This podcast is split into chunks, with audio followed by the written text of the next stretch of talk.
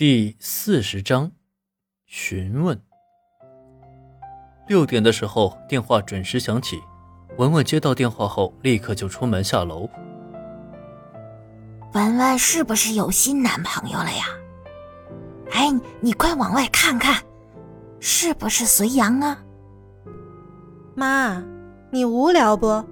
还偷看？晚上回来问问不就行了？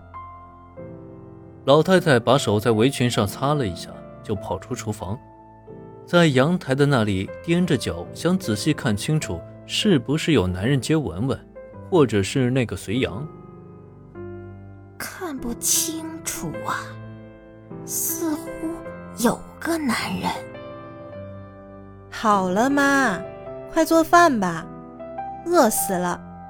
晚上回来我给你问问。不行，我就打电话问问隋阳，不就行了？说出这句话的时候，黄英内心也后悔了，因为自己对妈妈的了解，肯定会让自己打电话问问隋阳的。对对，你就问问隋阳，说我想他了，问他什么时候啊来家玩顺便呢，问问今天晚上是不是和文文在一起。从那次和端剑锋分开后，黄文文内心也不止一次的想过，那天晚上的事情究竟是端剑锋有意还是无意的呢？这个问题不止一次在文文的脑海里边纠缠着。走进这个上巨规模的火锅店，里边已经有大约一半的客人，餐厅里边的空调凉爽适宜，每张桌子上都冒着火锅的热气。选择了一个包间里坐下，文文接过端剑锋递给的菜单，也没有客气，点了很多自己喜欢的菜品。端剑锋看着文文，满含微笑。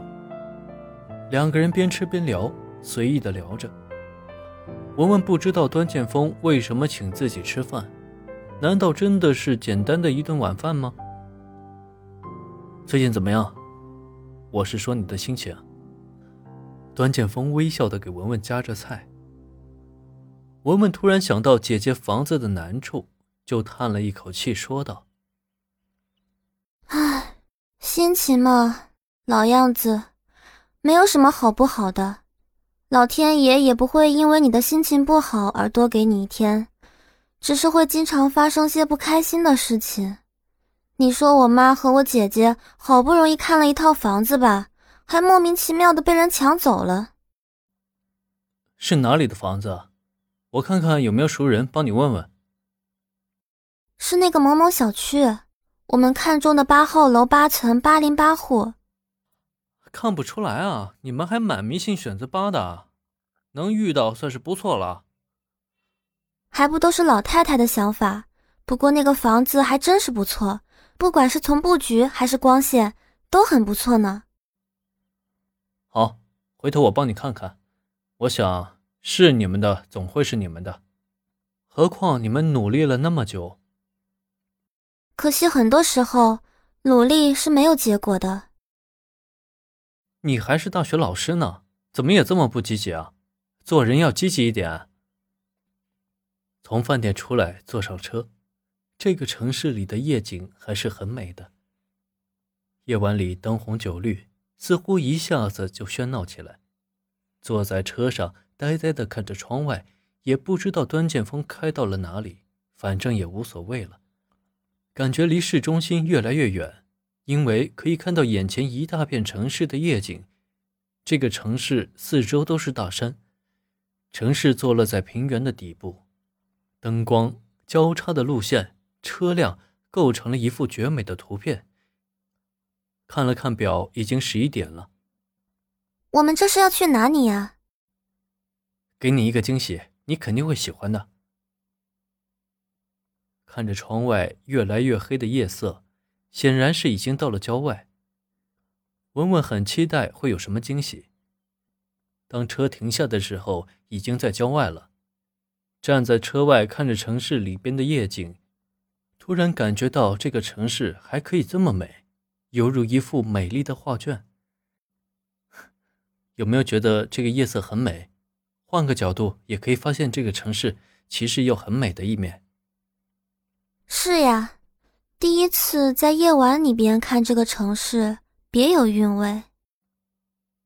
身处的地方是一座小山，与其说是山，不如说是这个城市里边地势比较高的地区，可以俯瞰城市全部夜景，可以感觉到嗖嗖的凉风吹来。在城市里边看夜景，也只有一两次，还是和张琴刚认识的时候，一起登上城市的最高处，俯瞰城市的夜景。那时候自己是多么的开心。不过是很久以前的事情了，想起张琴，文文的心里边都是伤。突然间，端剑锋拉住了文文的手，突如其来的拉手让文文心里一颤。